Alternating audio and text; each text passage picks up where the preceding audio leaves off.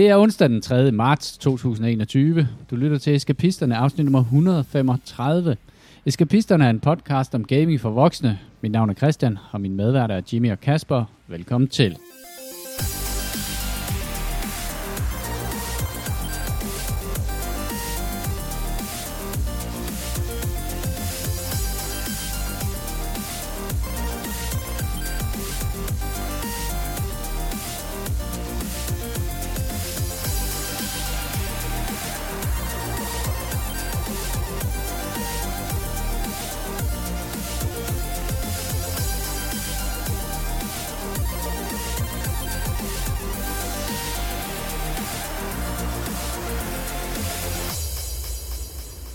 Eskapisterne er en podcast om Valheim for voksne.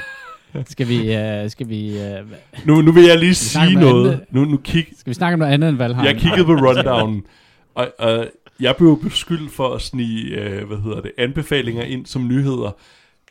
Jeg synes, der foregår noget, en, en, en hvad hedder det, redaktør, som ikke er helt objektiv i sin, øh, i sin planlægning. Så har jeg sagt det, jeg ville. Du mener, du, du mener de sjove nyheder, det er ikke, øh, de sjove anekdoter er ikke en nyhed. Mm-hmm.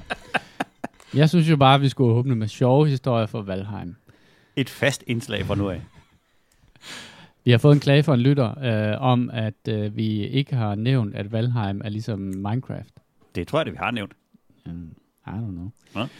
Øh, Valheim har nået 5 millioner øh, solgte kopier, hvilket er 1 million kopier per ansat i det firma. Det er meget godt gået. Det er standard for et spil her. Standarddag for dig, Jimmy. Ah, det er meget flot. Det er meget flot. Og det bliver ved med at være sjovt. Vi bliver ved med at være fascineret af det. Vi bliver ved med at synes, at øh, det er det, vi logger ind på. De fleste aftener, tror jeg. Men man kan ikke sige så meget nyt om det. Altså ikke med mindre, vi skal sidde og fortælle om, hvad man så oplevede. Altså, Men det er jo omtrent lige så fortælle- sjovt, som hvis jeg skulle fortælle om noget, jeg havde drømt, eller en video, jeg havde set. Ja, og så skete der det, at Jimmy døde op i bjergene, og så brugte vi hele aften på at hente hans lige ned fra bjergene. Det var overraskende sjovt. Det var faktisk sjovt. Det er pissegodt spil. Spil det for fanden. Jeg har tænkt over, hvad det er, der gør, en af nogle af de ting, der gør det spil så godt. Og det er jo fordi, at vi spiller det sammen. Men det er også fordi, det er der, hvor at hvis man samarbejder om at samle ressourcer og sådan noget, så kan man, man, man, man bidrager til et fællesskab. Og det er en, øh, det er en rigtig rar følelse. Og, øh, og ligesom øh, gøre noget, der, øh, der, der gør, at, at det kommer alle til gode, hvis man fylder kasserne, eller laver maden, eller bygger et gulv, eller sætter tag op, eller går ud Det lyder som sovjetisk propaganda. Det er derfor, det ikke er så stort i USA. Ja, hvis du øh, lige træder ombord i den her bus, der står gulag på, Kasper, så, øh, Så kører vi der ud i så, skoven. så kører du ud i skoven, og der kommer ikke nogen og henter dit lige. Men jeg tror, det er det der med, at, at man, kan, man kan løse en masse forskellige opgaver i, øh, i spillet. Man kan logge ind, og så kan man... Øh, jeg tror, at Patrick, der er logget ind på vores server, han beskrev det bedst, når han sagde, han går lige rundt og nusser som en husmor. Mm. Lige, lidt, sådan lige futter lidt rundt og rydder lidt op i huset. Og sådan lidt. For han kunne ikke rigtig noget, uden at, at han fik hjælp. Og så, men så var der også noget at lave for ham. Vi Men har det- faktisk fået en ny beboer på vores server. Det er jo lidt sjovt. Ja, det er, det er lidt sjovt. Han øh, loggede ind. Det er David, en af vores gamle venner, som vi har spillet mange spil med før. Og han har ikke, øh, jo, han havde spillet det lidt øh, på en anden server, men så loggede han ind på vores øh, server. Og det første, han bad om, det var at blive eskorteret et sted hen, vi aldrig havde været. Så jeg løb ham øh, østpå. Og øh, der bor han nu som sådan en primitiv indianerstamme i Amazonas, fordi han vil ikke, øh, han vil ikke forurenes af al vores teknologiske øh, fremskridt. Han vil øh, ligesom opleve spillet rent. Og det synes jeg er en virkelig, virkelig god måde at spille det spil på. Man skal passe lidt på med at starte det op og bare få det hele foræret. Fordi halvdelen af fornøjelsen er jo at finde ud af det selv. Men nu har vi sådan en... Mit mål er jo at finde ud af, hvor fanden han bor henne, og så fuck med ham. Jeg, bare- jeg tænker, hvad synes du er bedst? Er det et kæmpestort brændende kors, eller er det at finde ud af, hvor han spawner, og så kapsle det ind i sten? Det er at kapsle ham ind i sten og lave sådan et vindue, så han kan se det kæmpe store brændende kors ude foran. Okay, David, hvis du oplever det, så er det ikke mig, der har gjort det. Det er ikke mig, der har gjort det. Øh, ja, det er fortsat et godt spil, og... Øh, Men Vi vi, er går- færdige med det på fire minutter, så kan vi gå videre. så er vi færdige med det på fire minutter, Kasper. Det er inden for, det er inden for skiven, ikke? Ja, okay. Det, det, det, den lader jeg gå. Den, øh, det skal I Okay. ikke gøre for. Men I må er med, det. Øh, ja, ja, det gør vi. Det gør vi. Det er, det er stadigvæk... øh, Det er, Er det noget, I regner med, I kan spille at sygt spille. længe, eller er I ligesom ved, hvad kan man sige, at ramme et eller andet? At- Føles det som, da I spillede Anarchy Online sindssygt længe sammen, ikke også? Okay, lad, nu tager vi lige fem minutter Ja. mere om Valheim. Lad os gøre det. Øh, jeg vil sige, at øh, indtil videre, og nu har jeg spillet omkring 130 timers øh, Valheim, så bliver der ved med at komme nye ting. Så, øh, og er det de nye ting, øh, der, bliver, der gør, at jeg bliver ved med at synes, at det er interessant at spille? Ja, det er det til dels. Øh, så er der hele den der crafting-del, og det, man kan bygge og sådan noget. Det kan man jo blive ved med øh, til evig tid. Øh, det vil altid være morsomt, men eventyrdelen, det der med at udforske og sådan nogle ting, stopper jo på et tidspunkt. Jeg har en fornemmelse af, at øh, hvis øh, de der fem gutter der er er lidt... Øh, jeg, der er rigtig, rigtig mange måder, hvor man kan udvide det her spil på. Det fungerer jo i sin grundform, og er virkelig, virkelig godt, og egentlig ret færdigt, og, og er i sig selv. Hvis det, hvis det var, de holdt op med at udvikle på det nu, så vil jeg stadigvæk, når jeg var færdig med at spille det, så vil jeg sige, det var et, øh, det var, det var et af årets højdepunkter. Øh, men er det et spil, de bliver ved med at udvikle på, øh, så kan jeg godt se, at det er et spil, som jeg også bliver ved med at spille i meget lang tid. Altså, der er helt klart nogle ting, hvor man kan sige, der, der kan de godt, øh, de kan godt putte nogle øh, nye monstertyper ind. Der er stadigvæk nogle zoner, nogle biomes i det spil, som ikke er populated, øh, øh, og, og de, har, de kommer med nye biomes og sådan nogle ting. Og, og det virker bare som om, de rammer rigtigt med alting. Alt, hvad de gør, rammer de bare rigtigt med. Og det, det giver mig jo øh, håb om, at det er sådan et spil, der kan fortsætte med at komme med nyt content. Og det, det vil det jo nok også gøre, fordi det er jo stadigvæk i early access. Øh, så derfor kan man godt have en vis forventning om, at de vil tilføje på noget, som i forvejen virker som om, at, at de kunne godt sige, jamen det var det. Så nu udgiver vi det i 1,1, og så er det sådan spil er. Og så vil det stadig være et fremragende spil. Øh, så ja, jeg, jeg, jeg, øh, jeg, selvom at de ikke udvikler synderligt meget mere på det, vil jeg stadigvæk have det som et virkelig, virkelig godt spil. Et af de bedste spil, jeg har spillet meget, meget længe. Øh, og hvis de udvikler på det, jamen, så er det bare bonus. Og, Ja, hvis de bliver ved med at smide content i det, bliver de jo ved med at, at, at være noget nyt, man kan udforske. Så er spørgsmålet, om det bliver repetitivt på en eller anden måde, men som vi jo har snakket en del om, så er der en der er et kæmpe potentiale med at lave timed events, med at lave øh, altså særlige, øh, hvad hedder det, øh, instances, eller roaming monsters, eller du kan lave, der er en kæmpe stor frihed til at udvikle det her, fordi de har et grundspil, som er godt, og som fungerer, og som et eller andet sted er sjovt i den form, det er nu. Jeg kan forestille når man har nået alle ressourcer, og man har ligesom hentet alt ind, så skal du til ligesom at bruge din fantasi for selv at bygge idéer op, eller his- tingene op, men jeg vil sige, det, det sjove ved det her er jo, at det er et multiplayer-spil, som er så godt, så vi skaber vores egne eventyr, når man er ude. Det er meget lidt, som spillet faciliterer, at der ligesom sker i, i spillet, men, men vi sørger selv for at, at, at fuck tingene op på sådan nogle gloværdige måder, så der sker noget spændende mm. en gang imellem. Mm. Og, og på den måde, så, så længe den der sandkasseverden er der, så, er det, så tror jeg, det er, er sjovt. Og det er også fordi, at, at samspillet er så godt i det her. Så der er, en, en, der er et kæmpe incitament til at logge ind, når der er andre, der logger ind. Fordi man kan nuse rundt og lave ting sammen. Og, øh, eller man kan lave ting hver for sig, og så samles og tage et, et raid ud i skoven, eller et eller andet. Men pengene bliver jo, uh, må jo blive kørt ind på paller lige i øjeblikket uh, hjemme hos uh, de Ja, en folk. million salg per medarbejder, ikke? Og Det, det, det, må give godt. Altså enten så skal de her mennesker øh, sørge for at blive øh, børsnoteret i en vis fart, eller også så bliver de øh, købt for Microsoft Money lige om lidt.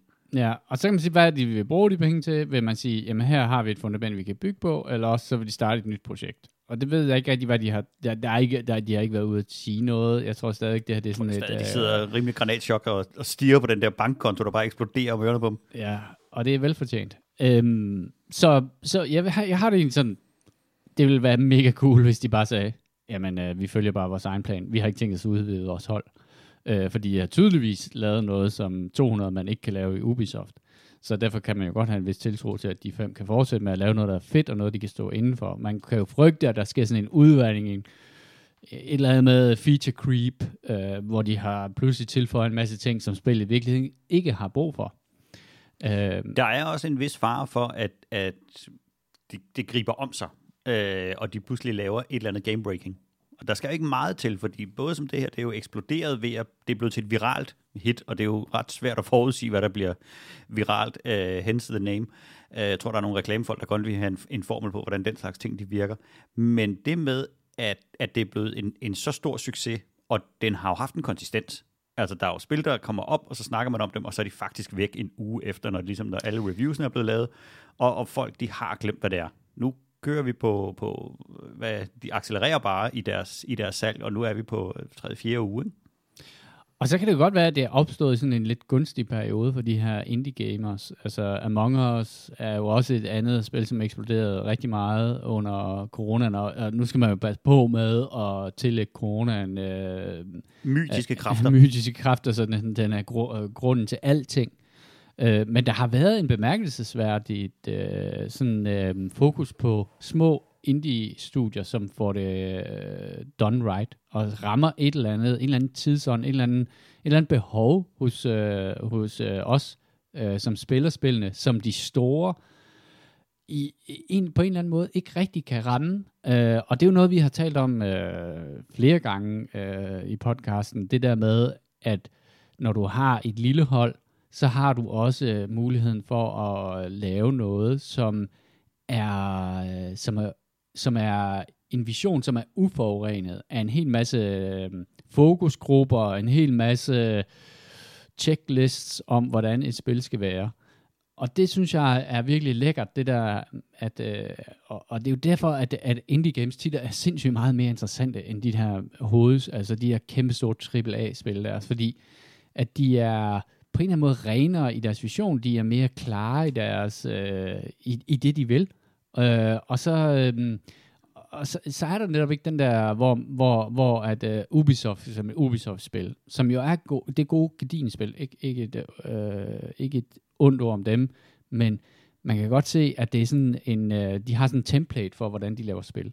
Og den template, den gentager de, om de så iklæder det en viking-skin, eller om det er... En, en viking-snimorder-skin i det her. Det, eller, ja, så der, der ønsker sig tilbage til dengang Assassin's Creed handlede om Assassins. Ja, ja det, er så ud, det har jo trods alt ja. udviklet sig, men det sker jo med gletsjerfart.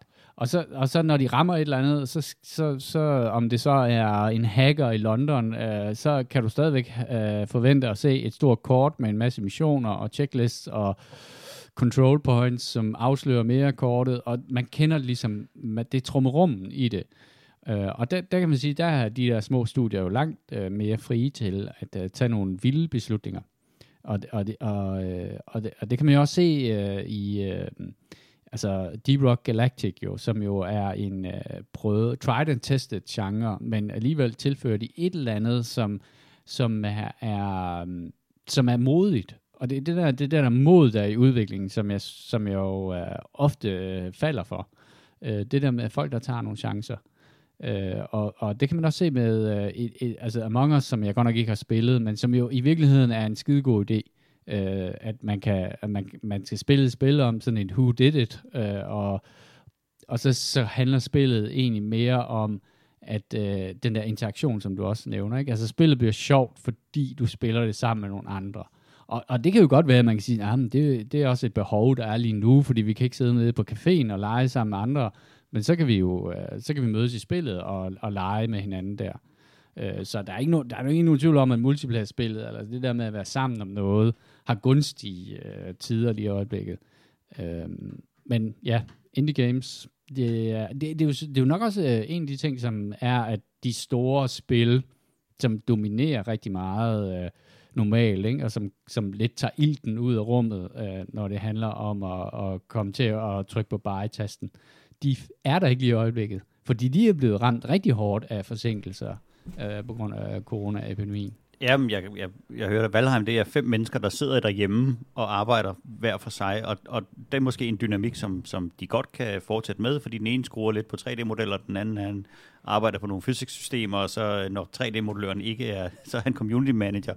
Øh, hvorimod, hvis du har et, et studie, som har kontorer, og som har frokostordning, og som har øh, 1200 ansatte, øh, så hvis du skal til at arbejde i skiftehold, for eksempel, kæmpe nedgang. Hvis der er en eller anden, der bliver ramt, og du er nødt til at lukke en afdeling, jamen, så er det måske din, din øh, hvad ved jeg, 3D-afdeling, du er nødt til at sende hjem. Og så får du altså, og så begynder hele det der, din projektplan, den begynder at skride fuldstændig.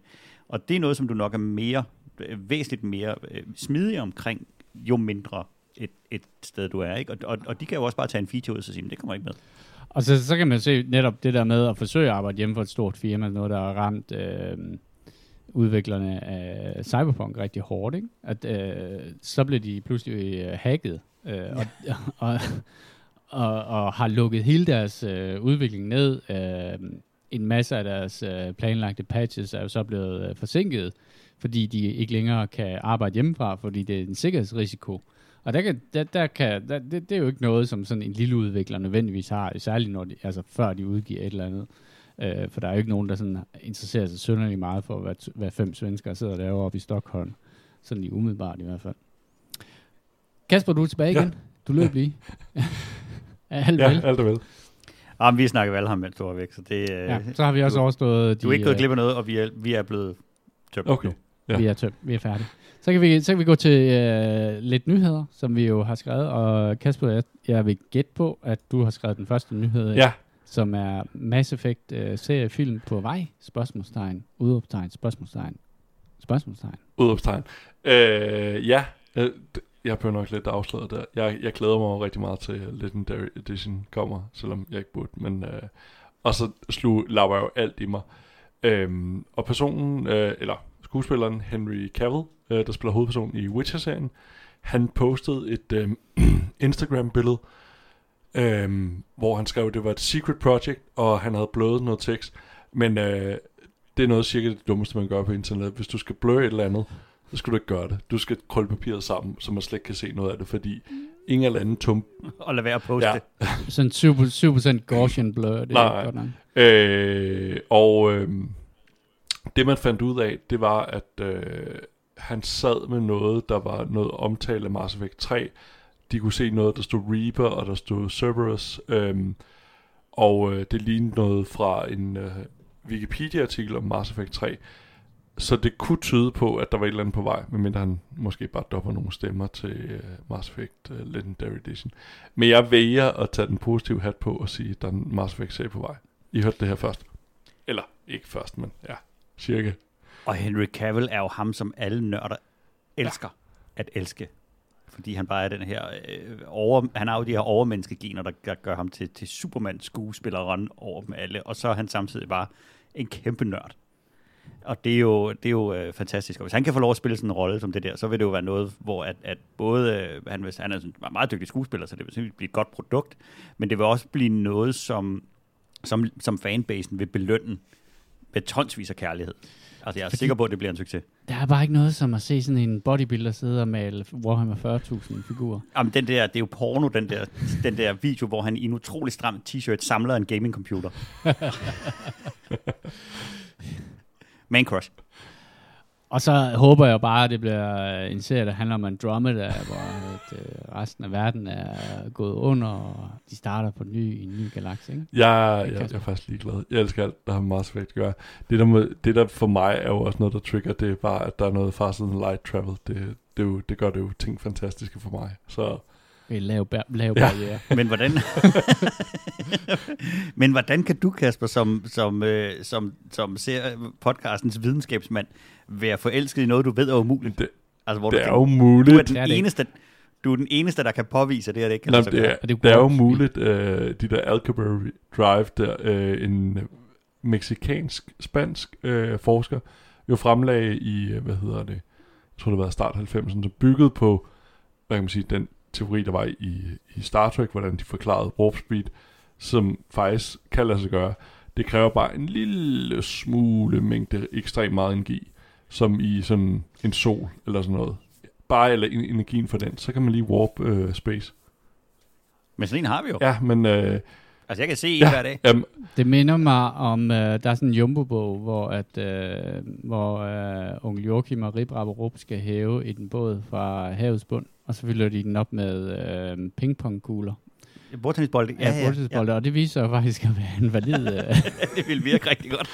en valid metode til at hæve på. Men sådan realistisk set, så er det jo, hvad hedder det, jeg har en uh, spændende bog, øh, hvis I vil låne, om øh, øh, Mark, eller nej, undskyld, NASA's øh, Future Propulsion Labs, øh, hvad de forsker i, og det er nogle af det, de rent faktisk seriøst forsker i. Der er bare lige den der lille arbejderbej med mængden af energi, der skal bruges som hele zonens output, som er relativt meget. Ja, små ting. Små ting. Øh, så er der endnu en nyhed, som jeg også... Øh, som, hvad, hvem har Det er mig. på? The Sinking City, The Saga Continues. Det lyder sådan noget Lovecraft. The Sinking Studio. Ja, øhm, The Sinking City, som jeg mener, var det dig, Jimmy, eller var det... Ja, jeg har spillet det en del. Det er øh, et fantastisk dårligt ja. spil. Altså en virkelig, virkelig god historie, og, øh, og øh, interessant, altså lækkert gameplay. Øh, utroligt dårligt og glitchy lavet. Jamen, det, det, var, det var også, hvad jeg mente om det.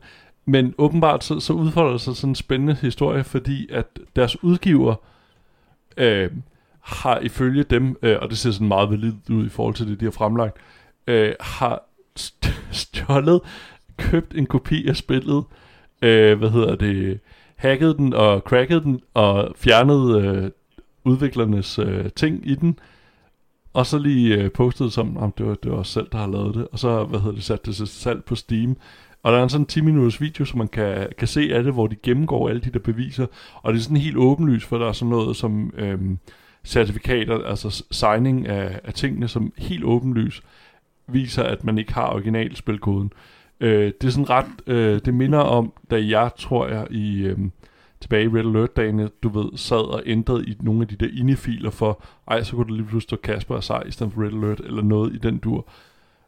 Det, det er på det niveau, de har ændret det, og det er bare ret fascinerende, øh, fordi øh, og, og der er en retssag i gang og alt muligt, og, og spillet er nu blevet trukket fra Steam for anden gang, mener jeg det er. Øh, men find videoen øh, omkring udviklerne, øh, Frog Studios, eller sådan noget hedder de, øh, som, som gennemgår alle de der elementer i den. Det, det er ret fascinerende, og, og mere fordi det er en sådan... Det, det er en ret fascinerende historie, også fordi det der na- øh, Nikon øh, publisheren der, det er ikke nogen, der er sådan helt vilde udgivelser bag ved det, og det, det virker bare, jeg synes bare, der er noget fascinerende over, øh, det er pisse for udviklerne. Men der er så også åbenbart noget med, de har også været i clinch med deres tidligere publisher, det der øh, øh, udviklerstudie der.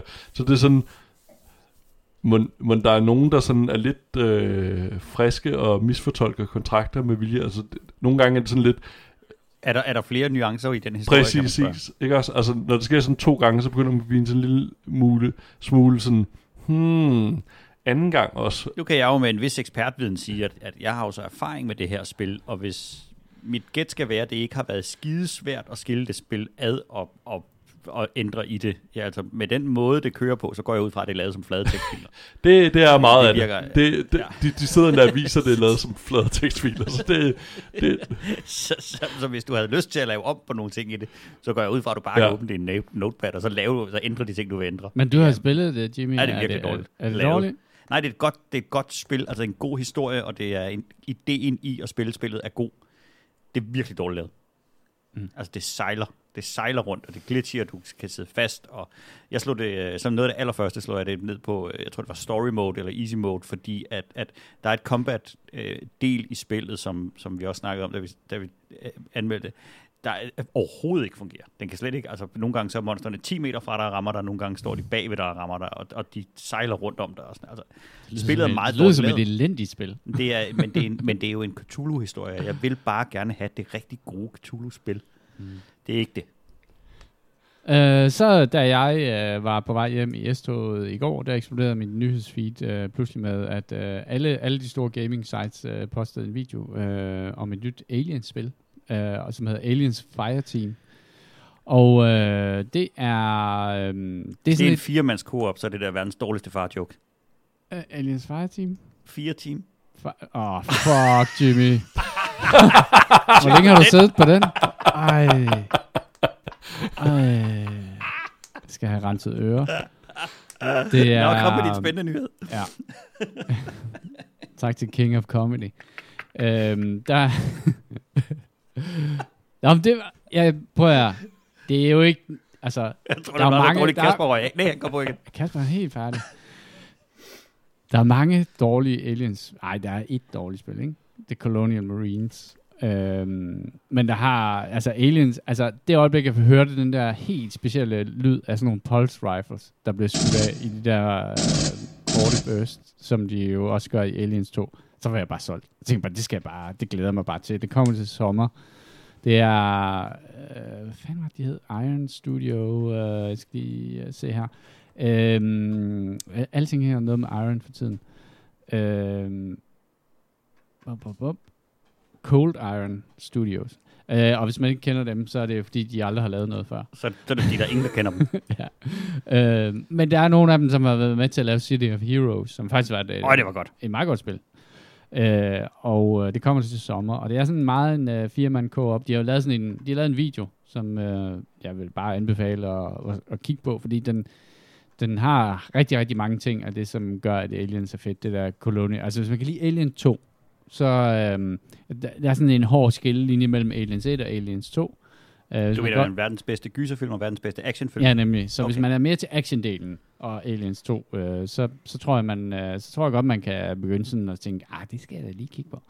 Øh, fordi at, øh, det, at det er jo Left 4 Dead-genren, øh, men, øh, men så iklædt øh, Alien, øh, Alien-kostymet. Øh, og øh, det er noget med, at der er fem forskellige classes, og de øh, arbejder meget med synergi mellem øh, de forskellige classes. Øh, øh, alle sammen ting, som, øh, som jo er sådan efterhånden sådan øh, forventet af den type spil der. Øh, jeg vil sige, når jeg, da jeg sad og så videoen, jeg ved ikke, om I har set den, men der, øh, der var sådan øh, en ting, som jeg synes, der så sådan lidt dodgy ud, var animationerne af de enkelte karakterer. Øh, og øh, samtidig med, at, at det her spil kommer ud, så kommer der jo også et Warhammer 40.000 spil, som hedder Dark Tide, som er basically øh, det samme præmis, sådan firmands øh, Left 4 Dead co-op øh, romp, øh, hvor at det så er sat i øh, Warhammer 40.000 universet, hvor man spiller sådan nogle Astra Militaris øh, gutter. Og det er jo de samme, det, det er jo et spil, som er lavet af dem, som har lavet øh, Vermintide-spillene. Øh, Øh, så hvis jeg skal sætte mine penge på et af de to spil, jeg kommer til at købe begge to, det er ikke nogen tvivl om, så tror jeg stadigvæk lidt mere på øh, Darktide-formlen, øh, fordi de har vist, at de kan at de, er at de er virkelig, virkelig dygtige til at lave den der type spil der. Og så er den forskellen er jo så, at det her Alien-spil, øh, så vidt jeg kan se, er et øh, third-person-spil. Øh, Ja, det som der er med, med Warhammer 40.000-spillet, det er at nemlig, at det som det bygger på, det er jo noget af det, vi kritiserede lige før, så det er, det er, en, det er en reskin af en mekanik, som de er rigtig, rigtig gode til. Øhm, så er det bare i en, i en verden og en mytologi, som vi elsker, og så er det tilgivet. Øh, men de, de kan jo det der, og det, øh, jeg, jeg glæder mig virkelig meget. Øh, jeg glæder mig mere til Warhammer 40.000, for jeg har højere forventninger til nogen, der har en så god track record. Øh, men, men vi skal have begge dele, det er der ingen tvivl om. Mm. Kasper, har du fødselsdag i dag? Det har jeg. Tillykke. med Mange fødselsdagen. Jeg har fundet den perfekte fødselsdagsgave til dig. Ja. om, om to dage udkommer Two Point Hospital Jumbo Edition. Den har jeg ikke engang set. Og hvis du øh, spekulerer på, hvad indeholder Jumbo Edition, ja. så indeholder den øh, Retro Items Pack. Den indeholder Close Encounters og Off the Grid. En hospitalssimulator, som har en uh, Aliens uh, expansion. Det, og det sad jeg faktisk og læste om, og det lød faktisk ret fedt. Uh, og uh, hvis man bare lige sådan skal scrolle ned på uh, den der Alien Close Encounters expansion, som de har lavet, så er det tre mystiske nye locations. Uh, 34 nye sygdomme. Uh. Og Anal probing syndrome. ja. Er det, er det noget, du skal have? Øhm, jeg har jo, det, det hører så måske til de uindvidede. Øh, nævn Two Point Hospital et par gange, øh, og især på chatten, øh, og især når der har været på tilbud, øh, og det, jeg tror, det er lidt blevet en stående joke. Jeg har ikke købt nogen af udvidelserne. Jeg kan bare rigtig godt lide øh, at få genoplevet min øh, Theme Hospital-dag. Jeg har ikke behov for, øh, altså, altså, jeg, jeg dyrker det ikke på The Sims-agtig måde. Jeg er en vanilla kind of guy. Okay. Ja. Jeg er det skuffer. Jeg, jeg, jeg vil sige, jeg er så tæt, som jeg nogensinde har været på at prøve det spil. Det var lige det. Men, og, og selv ikke da den var gratis, skrev du, men uh, nu, nu, nu var den. og når der er aliens med, så er det lidt... Okay. Må min mytologi Okay. ikke... Er der en UFO? Ah, Er der en UFO? Og, og det er det, jeg kommer til at tænke på, må min Øh. mytologi indtag bare være warp drives, så kan jeg, altså ligesom der er jo nogle andre, der kunne trække carte blanche til nogle andre ting, så kan jeg bare altid trække med, hvis der er warp drives, så, så vil det Så er tilbyde det dig. Jo, det må du gerne. Det er hermed. Er der warp drive i Two Point Hospital? Øh, Ja. ja, ja, det er Alien, der. Det er det er der alien. Jamen, det er der. Alien Syndrome. Nå, skal vi snakke om, hvad vi rent faktisk har spillet den her Ja. uge her? Og, øhm, Halv time inden, så lad os da nævne et spil. ja, så lad os nævne et spil. Øh, trækker et op posen her. Det hedder, hvad står der? Outriders. Outriders øh, er jo sådan en øh, Destiny-ting, looter-shooter-agtig, og de udgav en øh, demo øh, i den her uge her, som vi har spillet. Du, øh, jeg ved ikke, Ja. om du har spillet en Kasper, men øh, jeg ved, du har spillet Jimmy. Yes. Øh, et spil, som, øh, som øh, lidt lakonisk er blevet øh, dobbet øh, Gears of Destiny. Øh, Uden at være nogen delene. uden rigtig at være nogen dele. Men det tager, og det, jeg forstår det jo godt. Jeg forstår godt, hvorfor at uh, sammenligningen er der, fordi at, uh, det er sådan en um, looter-shooter, og folk, der spiller Destiny, har længe uh, snakket om Outriders, som det, den her nye, nye gorilla i, uh, på vejen, uh, som muligvis havde et eller andet. Og um, så kom der en demo.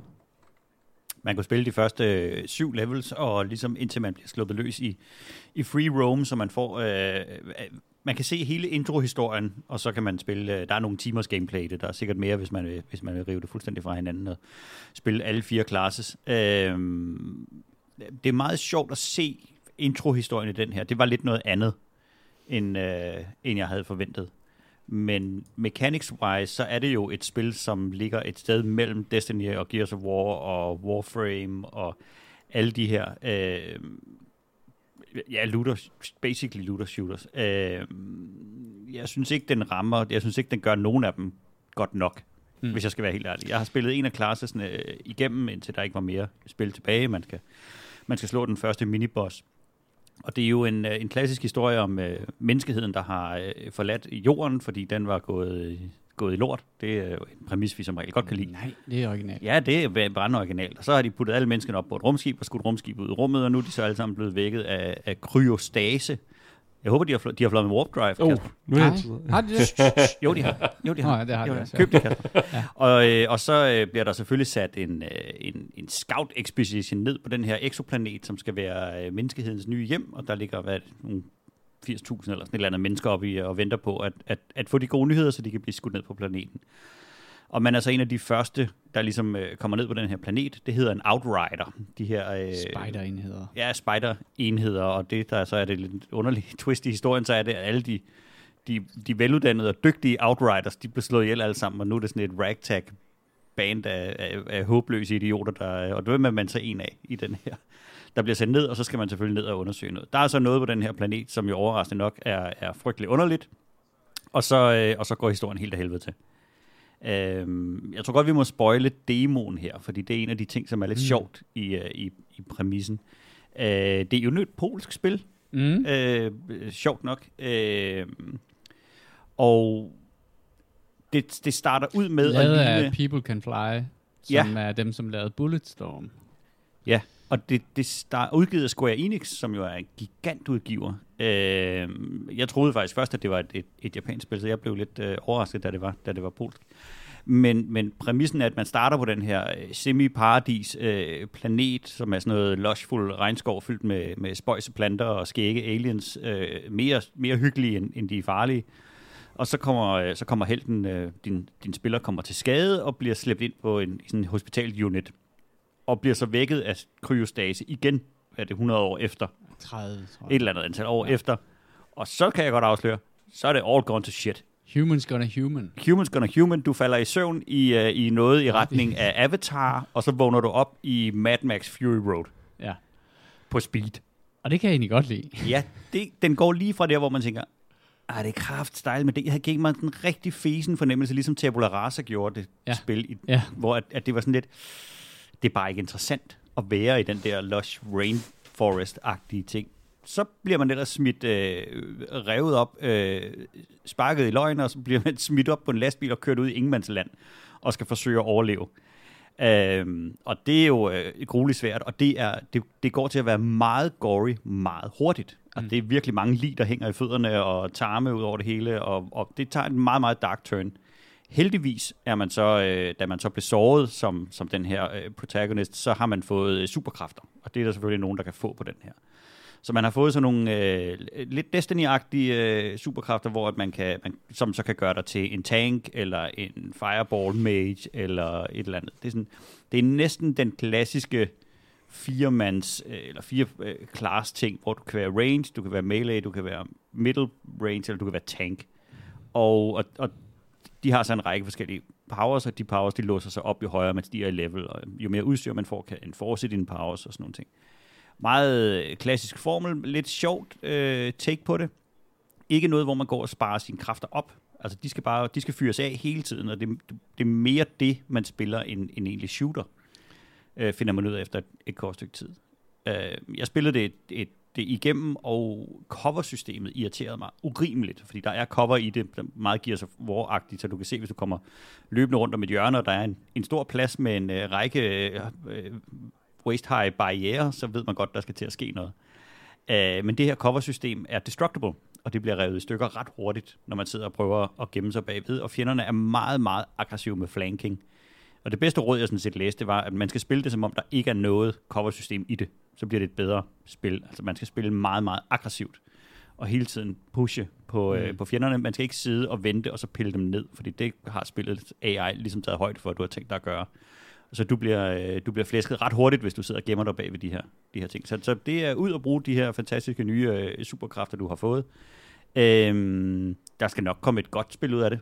Øh, en af de ting, jeg læste om det, var, at de har, de har ikke vil lave det som en øh, live service. Altså det er ikke et spil, der skal belønne dig for at komme igen og blive ved med at spille. Øh, der skal være en historie, du kan starte og kan slutte. Og det, øh, det kan jeg jo godt lide i et spil. Altså et spil som Destiny, det det, der er jo ikke en slutdato i det, for du kan bare blive ved, og så kan du køre raten igen og igen og igen. Det er sjovt det der med, øh, når man læser om folk, så er det, som de gerne vil have, også det, de ender med at blive sure over. Den der, Altid. ja, den der øh, uendelige øh, verden, som aldrig slutter, åh, det er så dejligt, og så, øh, når man har spillet det en måned, så klager man over, at at det er bare grind. Det er for stort. Og, ja, eller ja. de genbruger de samme baner hele tiden og om igen og sådan nogle ting. Og, og man skal bare spille hver dag, hvis man skal have de bedste våben og sådan nogle ting. Så det er sådan en, øh, det er sådan en paradoks i, i den der genre der, som, øh, som, som det her spil læner sig op af, i hvert fald sådan visuelt, og, og den måde, som, som det er på. Det, det jeg godt kan lide ved det her spil her, jeg kan godt lide, at der er en ret voksen historie i det. Det er ikke, øh, det er et tydeligvis et europæisk spil, det er ikke et amerikansk spil. Øh, ikke fordi det er en kvalitet i sig selv, at folk de banner og siger fuck og tits og andre øh, opskøende ord og sådan noget, men de har også en forholdsvis voksen tilgang til det. Det virker ikke som om, at de gode er 100% gode, og de onde er 100% onde. Det er sådan en, det er en borgerkrig, man, vokser, man vågner op til, øh, og det kan jeg godt lide, den der, den der nuancering, som er i det her spil her, som, som er sådan en ting, hvor at det kan amerikanere ofte slet ikke finde ud af. Der skal være nogen med hvide hatte og nogen med sorte hatte. Og ja, hovedpersonen i det her spil er ikke, øh, han er ikke tilgivende over for de folk, der ligesom har wronged ham øh, undervejs. Jeg synes, de falder meget i, at mange af figurerne virker som klichéer, men det kan også være, fordi jeg ikke har set så meget af spillet endnu. Øhm, men, men du har ret. Det, det er fedt at have et take på den, fordi at det voksne take på det, fordi det giver en, en uforudsigelighed i historien. Jeg har ikke nogen anelse om, hvad vej den har tænkt sig at twiste og turne den her historie. Og det er jo tit, at det kan man godt regne ud ret hurtigt. Og så vil sige, at demoen har gjort mig interesseret, men også en lille smule bekymret. Uh, og det er sådan en lidt underlig fornemmelse, jeg har i maven. En, en ting, de skal have point for, det er at udgive en demo. Fordi, og det, det er åbenbart noget, der er ved at blive lidt moderne igen, det der med, at øh, man kan lave en demo. Øh, og en anden ting, som jeg også synes, de skal have point for, det er, at den progress, du har lavet demoen, den bliver overført, når du køber et spil. Det er selvfølgelig det er sikkert også ret intelligent, når man tænker på, at øh, folk skal købe spillet, og så kan de sige, jamen så har jeg i hvert fald lidt progress. Øh, og så øh, er der jo en masse spil, som det læner sig ret kraftigt op af, som det bare ikke gør helt så godt, som det de læner sig op af. Altså coversystemet i Division 2 og i uh, Gears of War er bedre end det her spil her. Øh, så er der en boss fight, som øh, jeg faktisk synes var ret interessant. Og særligt hvis du spiller sammen med andre, så synes jeg også, at, øh, at det kan et eller andet. Det kan et eller andet, lidt ligesom øh, Remnant of the Ashes kunne et eller andet.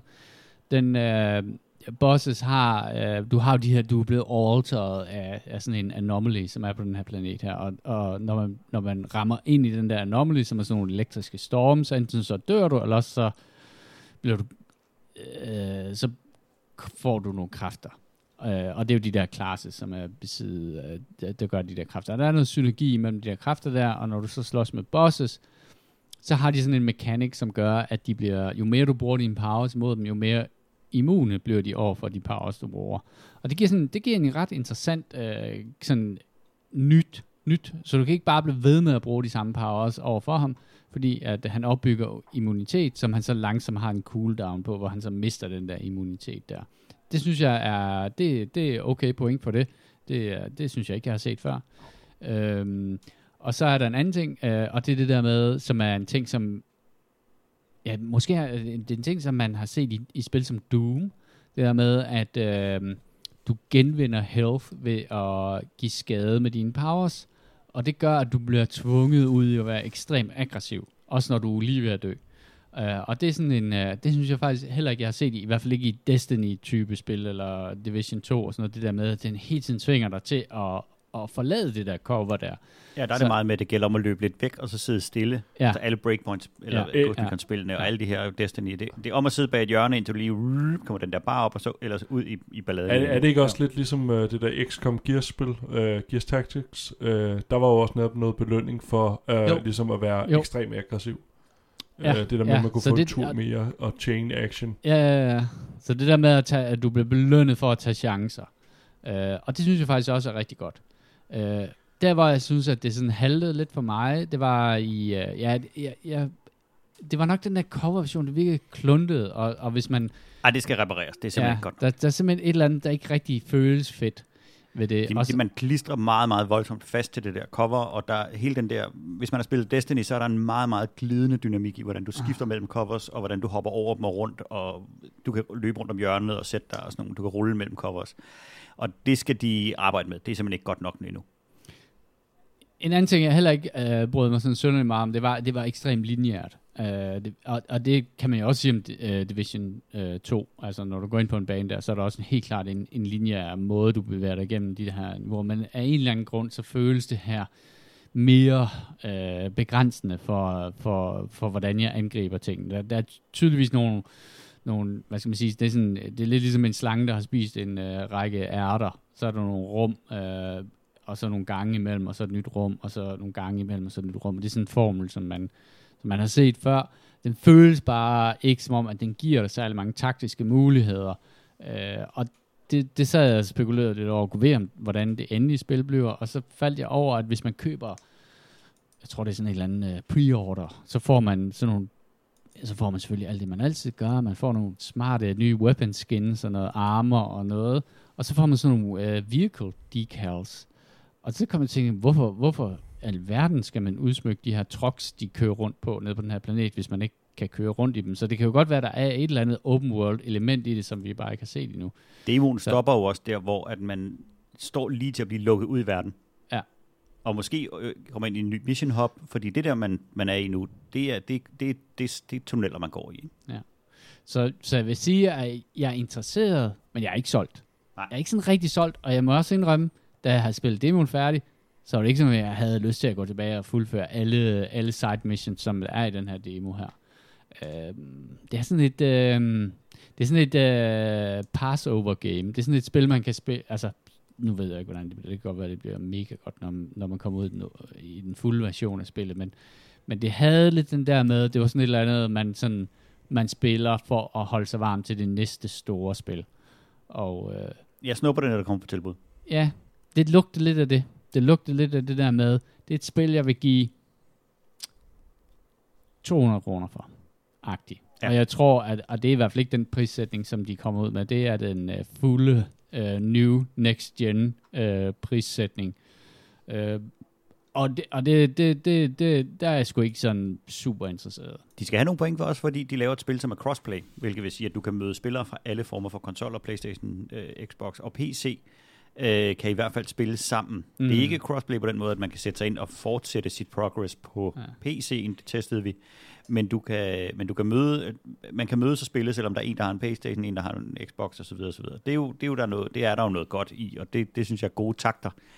Øhm, jeg vil sige, nu, nu spillede vi det på, øh, på Xboxen, og hvis det skal have en, en rigtig next-gen stempel, så skal grafikken også oppes. Mm. Så skal der mere knald på den. Den var ikke, øh, den, den, den, den rev ikke nogen rundt. Det kommer også i de gamle generationer af konsoller. Og der kan man sige, der kan man godt have en, en lidt begrundet frygt for, at de måske ikke udnytter den hardware, som er nu, lige nu i konsollerne.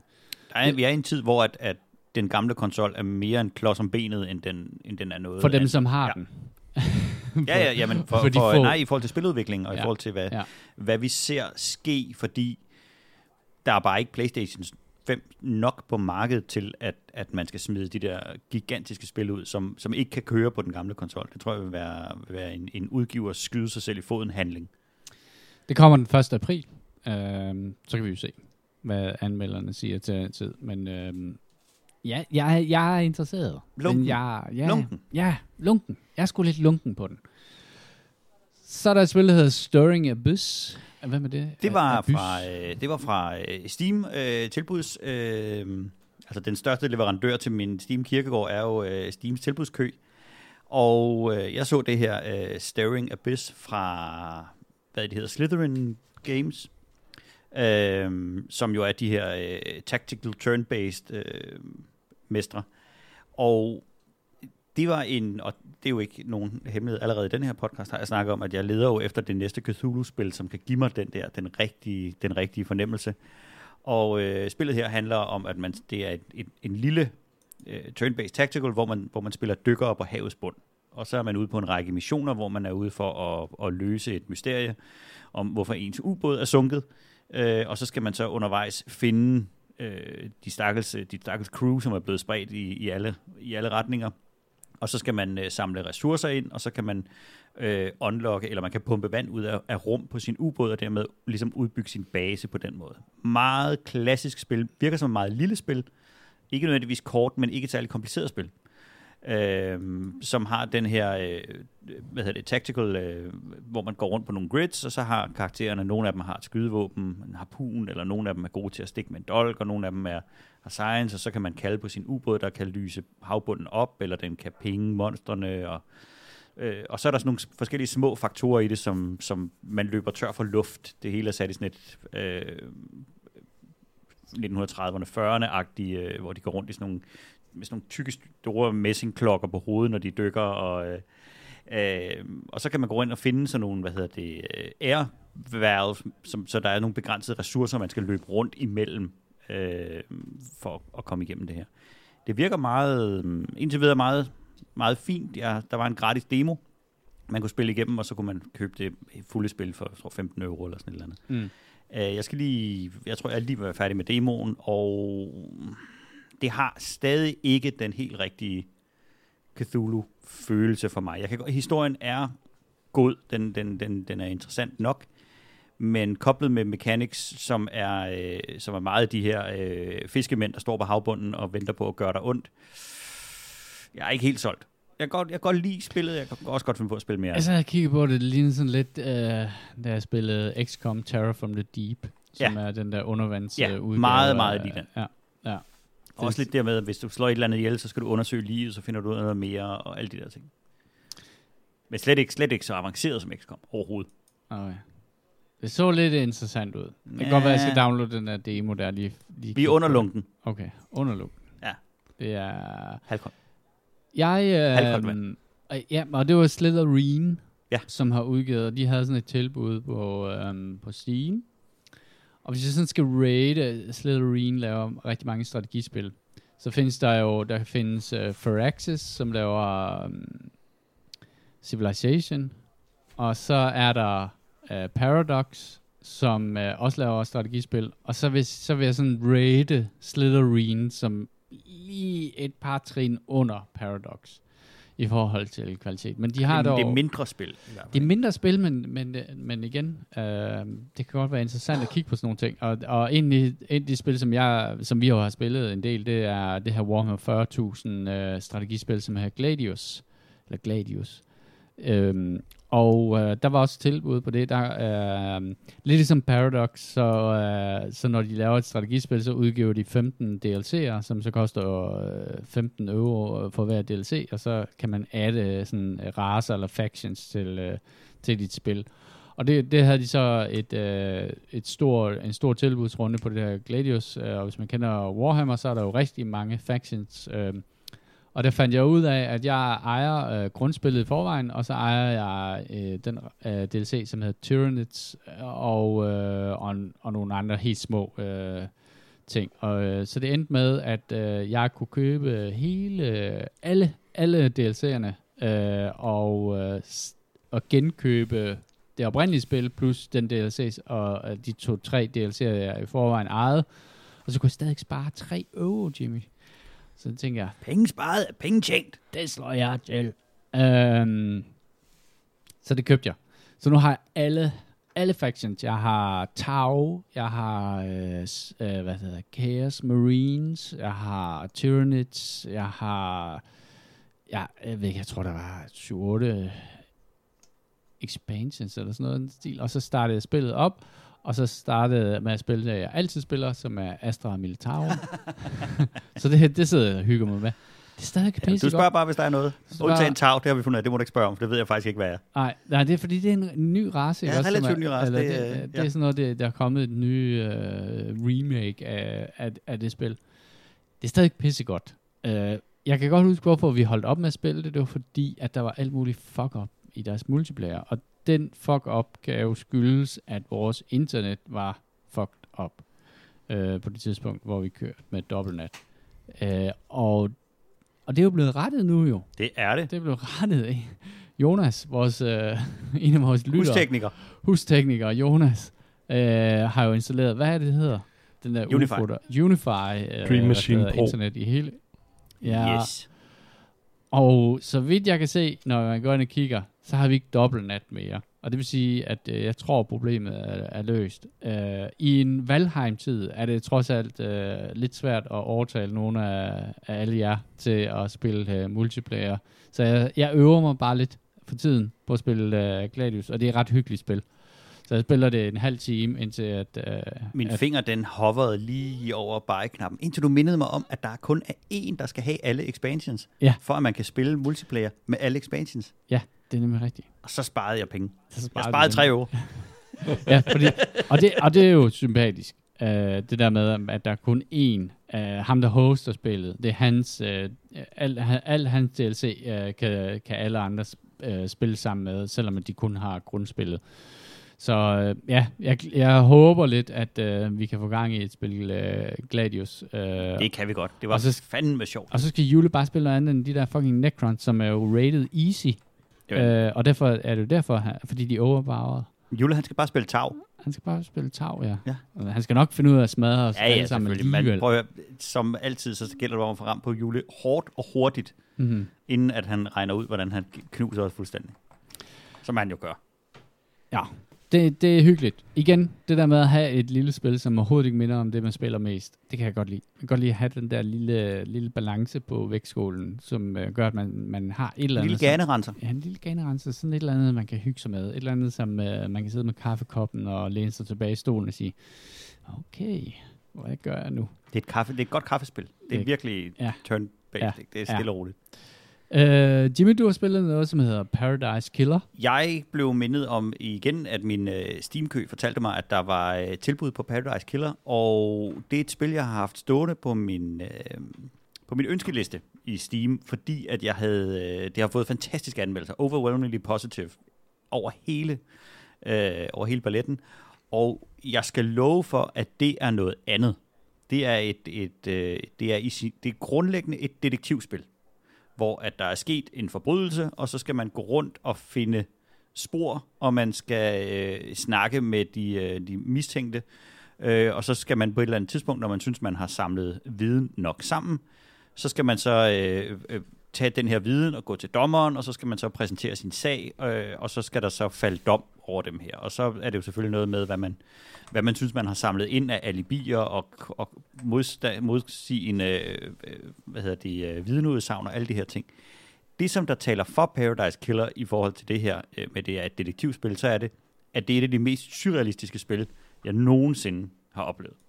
Sætningen er nemlig, at der er sket en forbrydelse på en, øh, en ø, som er den 24. iteration af gudernes idé om at skabe en paradisø. Derfor Paradise Killer. Ligesom Danmark. Det er fuldstændig. Det er Danmark om igen.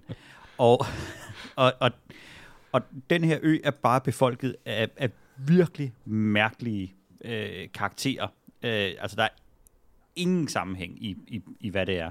Øh, det, der er sket, det er, at, at The Council, som er de her folk, som ligesom sørger for, at den her ø, den bliver, alle bliver, på den bliver slået ihjel, og den genopstår i en ny øh, paradisisk iteration, de er alle sammen blevet myrdet. Og så er der en meget oplagt øh, mistænkt, som, som er blevet set øh, stormende ind i det her parlament, og har, er blevet taget bagefter udenfor med en kniv og deres blod i mavesækken og sådan noget. En altså helt oplagt morder. Og så går man jo rundt, og jo mere man finder ud af, så, så finder man ud af, at det, det er mere og mere mærkeligt. Og spillet er så i en, øh, det, det er bygget i sådan en, øh, en, en det er sådan 3D. Øh, man går rundt i bygget Unreal Engine. Øh, ligner nogle gange, at det er bygget af en, en, en 12-årig på syre. Øh, fordi at, at det er meget, den, den, det er en relativt kompliceret verden, men den er sådan meget simpelt bygget, meget sådan lige flader og broer og alt muligt. Og så har den sådan nogle, nogle platformer ting, hvor man skal finde nogle forskellige spor og alle de her ting. Og så hele temaet i den ligner sådan et, øh, et 80'er neon-drøm. Øh, altså virkelig øh, øh dårlig afsnit af, af introen til Miami Vice. Og så, øh, og så har den en, en ekstrem horroragtig øh, tilgang til historien med, med øh, død, satanisme, tortur, onde guder, alle de her ting. Så meget cosmic øh, horror øh, historie.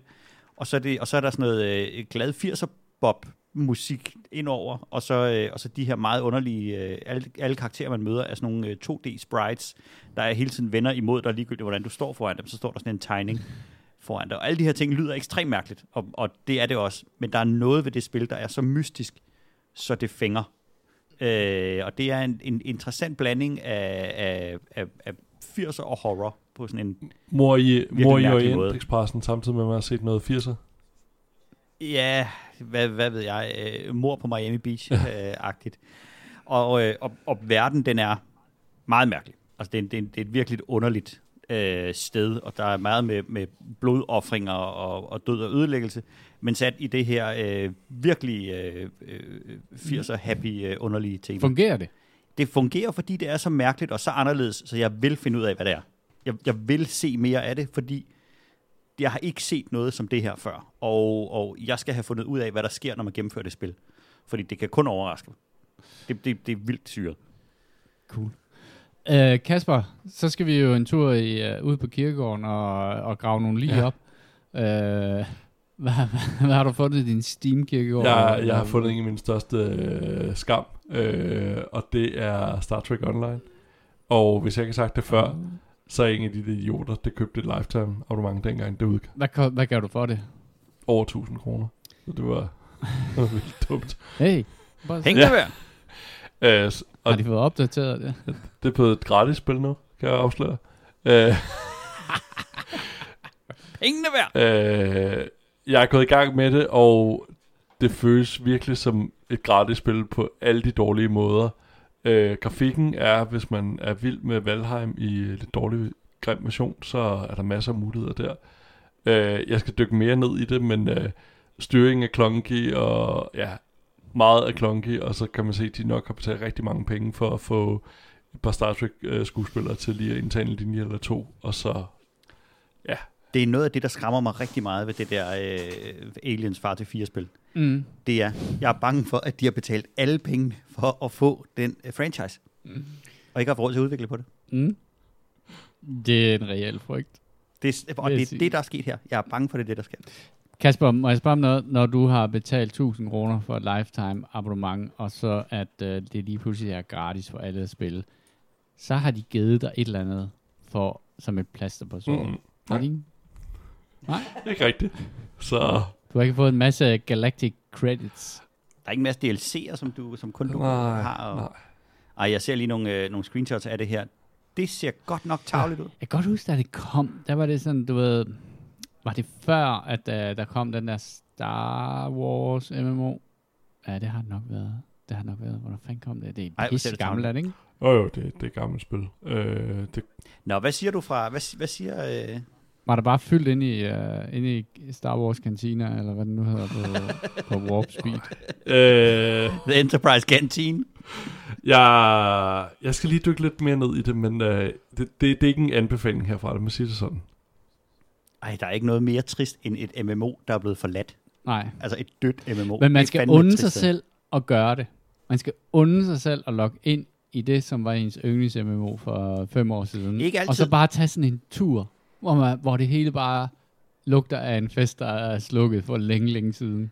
Ej, men det er ligesom at se de der 80'er-film igen, og så sidde og tænke, Øj, det var ikke så godt, som jeg huskede det. Men der er warp. Warp. Ja. Ah, Warp Drive. Præcis. Kasper. Det, det hjælper lidt, Ja. så det er derfor, du får en, De warper frem og tilbage. det, det får en uge mere øh, chance. Ja. Jeg glæder mig til at høre øh, om de øh, frontiers, som du har erobret. Er det, der er også, øh, man kan også flyve rundt i rumskib, ikke? Jo, jo, det kan man. Der er der sådan en meget tavlig udgave af det, så det, det er der også. Interplanetarisk øh, rumskibskrig. Øh, lop. øh, ja, jeg har også været en tur i kirkegården. Øh, og øh, et spil, som jeg faktisk ejer på PC, øh, som nu er gratis på Game Pass, øh, er Nier Automata, øh, som det hedder, som jo går for at være et af de sådan, du ved, all-time classics. Øh, det satte jeg mig ned i fredags og spillede, øh, og øh, fordi at jeg har altid rigtig godt kunne lide det, og så blev jeg afbrudt i det øh, på et eller andet, jeg, ved, jeg kan ikke huske, hvorfor jeg holdt op med at spille det, men der var sikkert et eller andet multiplayer-spil, øh, som jeg skulle deltage i.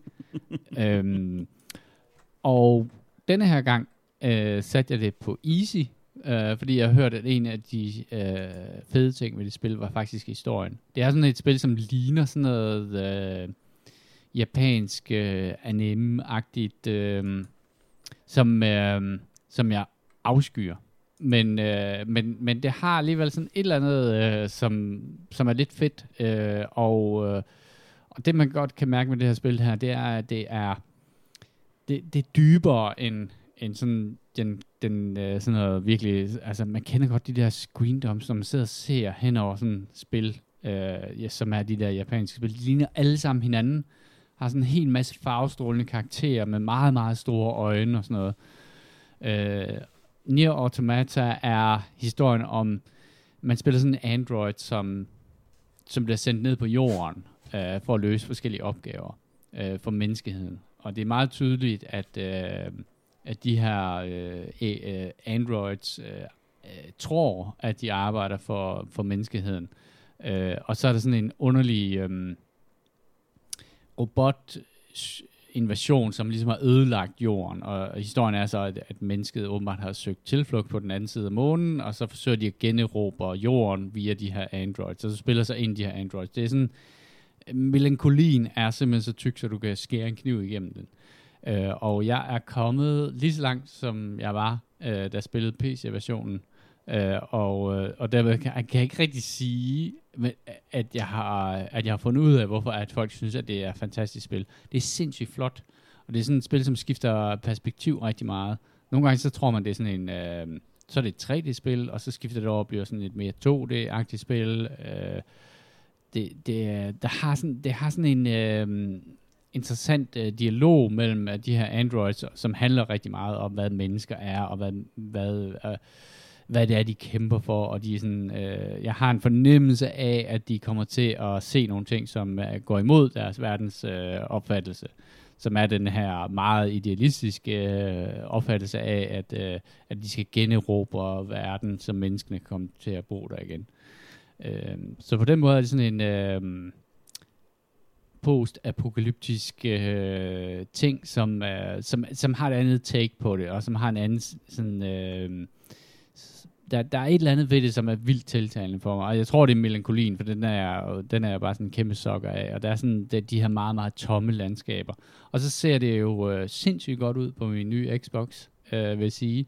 Ser virkelig, virkelig flot ud, selvom det egentlig er ret simpel grafik. Øh, så, bruger de, så bruger de bare farver, eller manglen på farver, på en måde, øh, som er ret lækker øh, hvor der er sådan nogle ret stærke signalfarver, og så sådan i den der meget grå verden, som er sådan blevet af de her tilsandede, øh, kæmpestore metropoler og den slags. Så det er sådan et spil, som jeg går og, og hygger mig lidt med øh, ved siden af.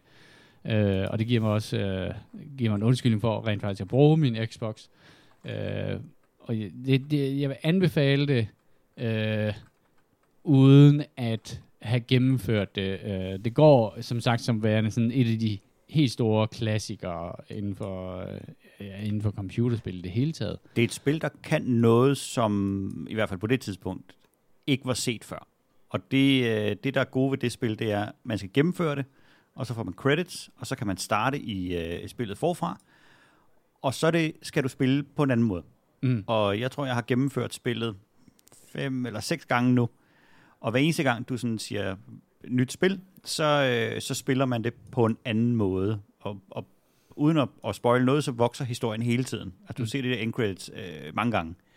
Men, men og så får du hele tiden et nyt take på det. Det er et mm. spil med et hav af forskellige slutninger, og der er også sådan en... en der, det leger meget med koncepterne omkring, hvad spil er, og hvordan en historie fortælles, og, og så får du den samme historie fra nogle forskellige synspunkter og, og sådan nogle ting. Så det er, øh, altså, hvis man gerne vil, vil udfordre sig selv og, og, og spille genren, så vil jeg, så vil jeg spille det igennem. Og det, det, det er et spil, der er fint spillet igennem på, øh, på Easy, fordi der er en masse combat i det, men det er ikke udfordringen i combat-delen, som er det interessante i det.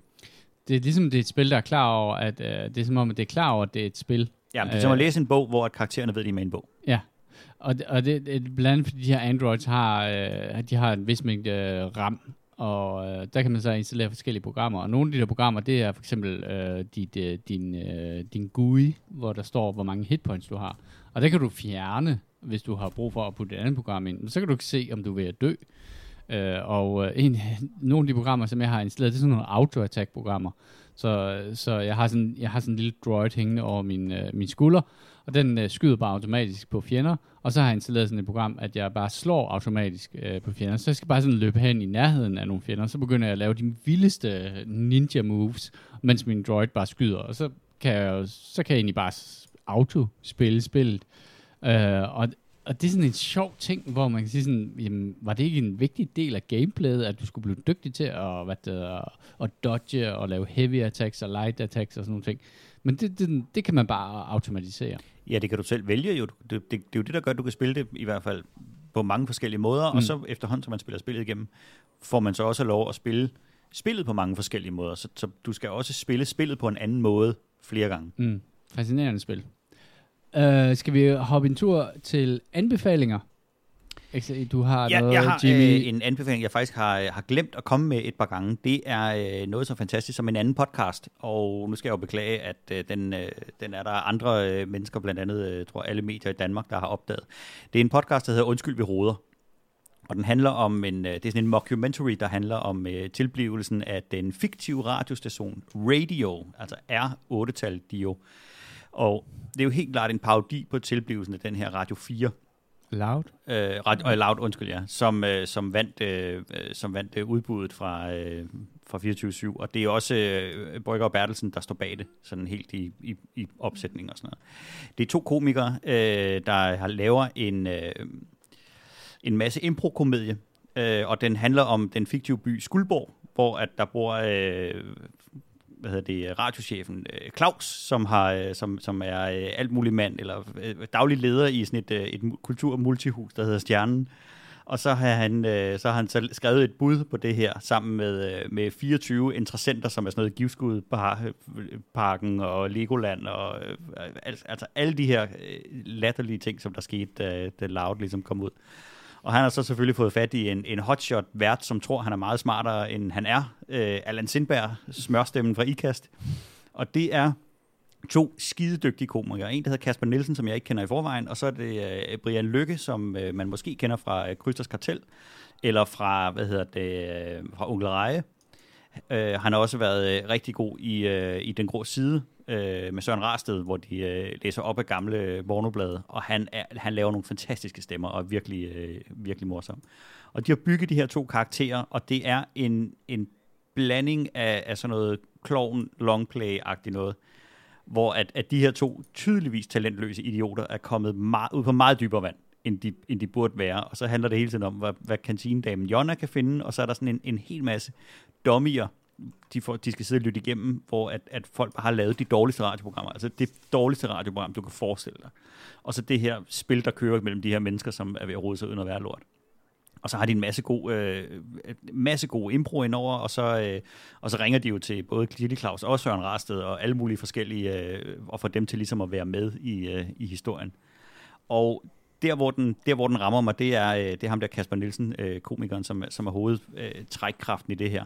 Han rammer den der usikre øh, chef, som godt vil bestemme rigtig meget, men ikke rigtig kan finde ud af det, og i virkeligheden er langt, langt forbi sit niveau af udulighed, men bare bliver ved med at, at tro, at han kan styre det hele, med sådan en lidt, øh, en, en lidt øh, forsigtig stemme, der hele tiden er ved at knække over. Og, og, og altså, han kan slet ikke hæve sig fra det der detaljeniveau, han er vant til at, at skulle skifte sikringer og stille stole op og sådan nogle ting der. Og nu skal han, øh, og nu skal han pludselig øh, lave landstækkende radio, og det, de fanger nogle, nogle meget, meget gyldne øjeblikke i, øh, i, i menneskers udulighed. Altså, de, øh, det, er, det er igen øh, god, god satire, som sparker opad, i stedet for at, at, at gøre grin med folk. Så, så tager de tyk pis på sig selv. Jeg tror, at det er sådan en form for pinlighed, som jeg jo godt kan lide i radio, som måske er, uh, jeg ved ikke helt. Om, ja, jamen, jeg synes, det rammer til. godt, fordi de der, ja, man har ikke super sympati for de der karakterer, så det er faktisk ret fedt, når det ikke går så godt. Kasper, du har også øh, en, lille, øh, an, en lille anbefaling. Ja, jeg har serien Exit, øh, som er en øh, norsk øh, drit cool serie. As. Øh, det er en øh, Wolf of Wall Street på norsk. Øh, den bygger på nogle interviews med nogle øh, rige børshandlere for Norge, og de har sådan en historie i ærmet eller to. Og så er det ligesom, hvad kan man sige, en, en dramatisering af deres øh, historie. Og det er jo sådan, hvor meget af det er sandt, og hvor meget af det er, er fiktion. Øhm, og den er jeg virkelig vild med, fordi altså, det er nogle ekstremt usympatiske personer, som bare er ret fascinerende at følge. Øhm, og øh, hvis den lyder bekendt, så er det fordi øh, DR øh, TV, hvor den også ligger nu, har haft den før. Øh, der blev den fjernet, øh, men nu er den så her igen øh, frem til juli måned. Og øh, jeg kan klart anbefale at se den. Det, det er en sådan det er en fascination at følge med i. Øh, og så er det jo også bare herligt at se, at øh, norsk tv også bare er begyndt at producere rigtig meget godt. Så klar anbefaling herfra. Udover skiskydning? Udover skiskydning, men det, ja. Nå, venner, vi er, vi er, vi er gået over tid, som man siger. Og meget i dag. Meget i dag. Meget, meget, meget andet end Valheim vil jeg bare lige sige. Hvis der er nogen, der siger, at vi kun snakker om Valheim, så snakker vi også om andre ting. Så er det fordi, de kun gad høre den første halve time. Ja, så skal de bare blive hængende lidt, så skal de nok få det, de ja. søger. Tålmodighed. Det vi prøver at opbygge noget tålmodighed i jer. Ja. Vi lægger den ned her. Uh, husk, at uh, du kan finde os på eskapisterne.dk, og du kan finde os på iTunes, og du kan finde os på Spotify. Du kan skrive til os, og det kan du gøre på vores Gmail, som er escapistpodcast at gmail med forslag til spil eller emner. Vi er på Facebook, så subscribe på vores Facebook-side. Det er facebook slash eskapisterne. Det var alt for den her udgave af Eskapisterne. Hvis du synes, at podcasten er god, så del den lige med dine venner. På vegne af Jimmy, Kasper og mig selv, tak fordi I lyttede med.